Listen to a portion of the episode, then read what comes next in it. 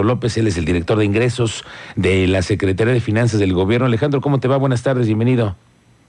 Muy buenas tardes, mi estimado Miguel Ángel Álvarez. Un saludo a ti y a todo tu auditorio. Oye. Excelente tarde. Gracias, eh, igualmente, que es una temporada ya de, temporada casi de vacaciones. ¿Ustedes van a trabajar todo en el gobierno? O sea, ¿hay, hay pausa?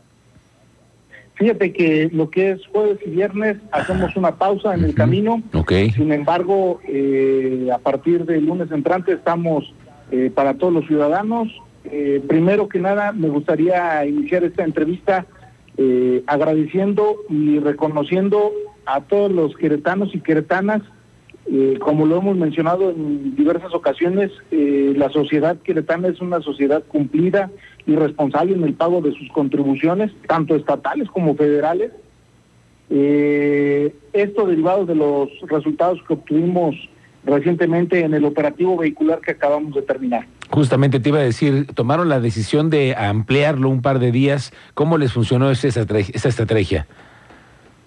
Fíjate que realizamos esta ampliación en virtud de que vimos por ahí que el día viernes había varios contribuyentes eh, insistiendo en pagar, en entrar a la página eh, de internet, hacer sus pagos en línea atendiendo a esta a este tema y a que el Código Fiscal del Estado de Querétaro nos permite ampliar eh, las fechas de vencimiento cuando los pagos caen en día viernes, fue lo que hicimos, mi estimado Miguel Ángel, y la verdad es que fue grato poder ayudar a la mayoría de los queretanos que tenían pendiente por ahí esta obligación y que pudieron cumplirla entre sábado y lunes comentarte que todos estos días tuvimos una ampliación en los horarios de oficinas eh, hasta aproximadamente 8 de la noche.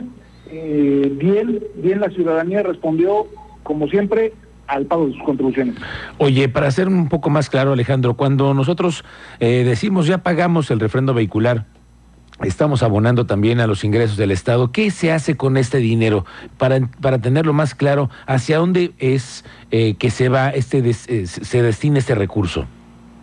Mi estimado Miguel Ángel, fíjate que como bien sabes, eh, la ley de ingresos está aparejada con un presupuesto de ingresos y estos recursos están etiquetados para brindar mejores servicios tanto en educación, en salud, eh, y algunas otras eh, situaciones que necesita el gobierno de Querétaro para llevar a Querétaro al siguiente nivel, como bien lo ha establecido nuestro gobernador, el licenciado Mauricio Puri. Oye, Alejandro, ¿cuál es el siguiente proceso entonces? Quienes no pudieron hacer en este momento el, el pago del refrendo y no tienen placas nuevas tampoco, ¿pueden ser acreedores ahora a una multa? Fíjate que tal y como lo establece el Código Fiscal del Estado de Querétaro, lo que vamos a hacer es exhortarlos a hacer una atenta invitación como primer paso para que acudan a, es el último llamado para que hagan su canje de placas, cubran sus contribuciones y si no, pues sí tendremos que hacer acciones de cobro persuasivo y coactivo. Correcto, que esperemos que ese no sea una ninguna campaña de, ningún tipo, pero sí todavía el tema es que quienes pudieran eh, tener ganas pueden hacer, ¿no? E intentar acercarse para ponerse al corriente con los pagos pendientes. Es correcto, motivo por el cual, mi estimado Miguel Ángel, invitamos a todo el auditorio que nos está escuchando, que no tuvo la posibilidad de ponerse al corriente, que se acerque a su oficina de recaudación más cercana, la verdad, tenemos personal capacitado para poder asesorarlos y orientarlos y ver cuál es la mejor manera de que cubran estas contribuciones que tienen pendientes. Oye, una pregunta con el te, respecto al tema del seguro vehicular, que ya los que tuvieron el pago y ya son beneficiarios, cuando tienen que descargar esta póliza del seguro, es la primera, varias veces me han preguntado esto y te vuelvo a, a solicitar que nos aclares cómo es más fácil para un ciudadano tener esta póliza del seguro.